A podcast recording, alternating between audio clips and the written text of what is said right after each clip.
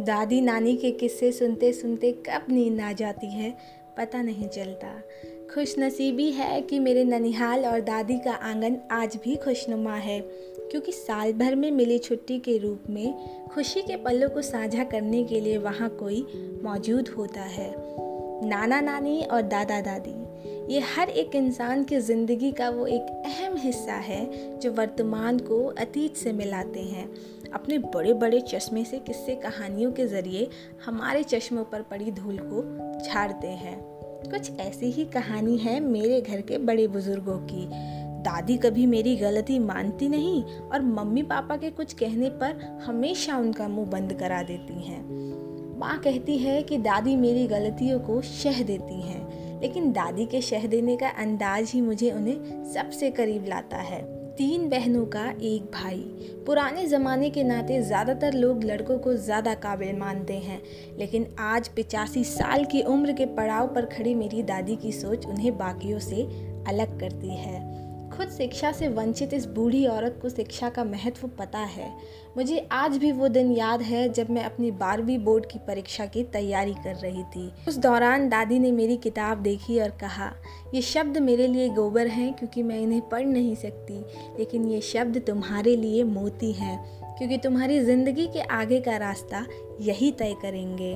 अपने पूर्वजों की ज़मीन उत्तर प्रदेश के गोरखपुर से अगर थोड़ा बहुत भी रूबरू हूँ तो बस दादी और नानी की बदौलत। उनके समय के गीत, उनके समय के मुहावरे और उनके तरीके से अपने सहेलियों को छेड़ने के गीत वाकई में किसी और समय काल की यात्रा कराते हैं।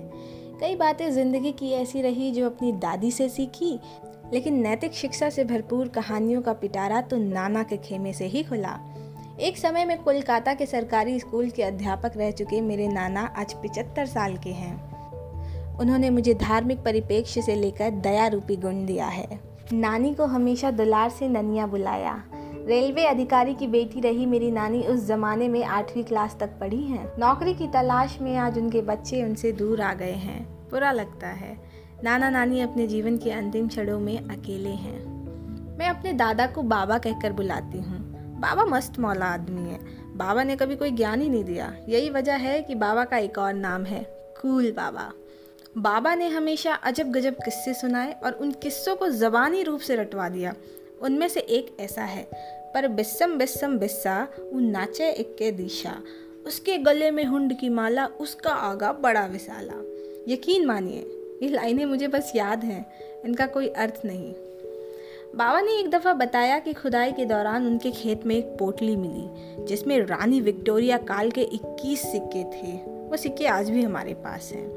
अब हुआ यूँ कि बाबा ने इन सिक्कों को सिर्फ़ पापा और चाचा में नहीं बांटा, बल्कि मेरी दोनों बुआ को भी बराबर दिया और यहाँ से मुझे मिली बराबरी की शिक्षा। बाबा वाकई में कूल और इंटेलिजेंट इंसान हैं।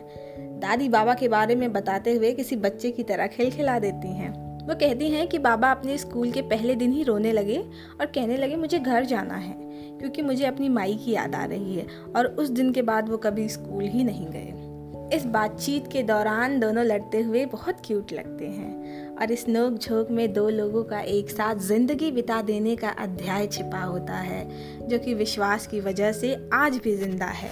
बाबा ने सुबह टहलना सिखाया तो दादी ने अपनी सीक्रेट रेसिपी शेयर की, जिसमें खाटी गोरखपुर के व्यंजन शामिल हैं, जैसे गुलगुले, दाल पीठे, लौक भत्ता, गुड़ अचरा और रिकॉच। नानी ने सिखाया मिलकर रहना तो नाना ने दी नैतिक शिक्षा और इंसानियत की सीख। इन चार बूढ़े लोगों ने एक युग जिया है और इस युग में उन्होंने दो पीढ़ियों को संवारा है। ये सबसे बड़े हैं, माँ से भी और पापा से भी। जो बातें माँ ने मार मार कर दिमाग में डाली, वो इन्होंने प्यार से सिखा दी। आज भी पापा का दादी से डरना और दादी का पापा को डांटना मुझे बहुत खुशी देता है कि मुझे डांटने वाले लोगों की खबर लेने के लिए भी कोई ऊपर मौजूद है। भरे पूरे परिवार का एहसास अपने आप में अलग होता है, क्योंकि जब तक जड़ मज़बूत है तो पेड़ और उसकी शाखाओं को भला क्या हो सकता है?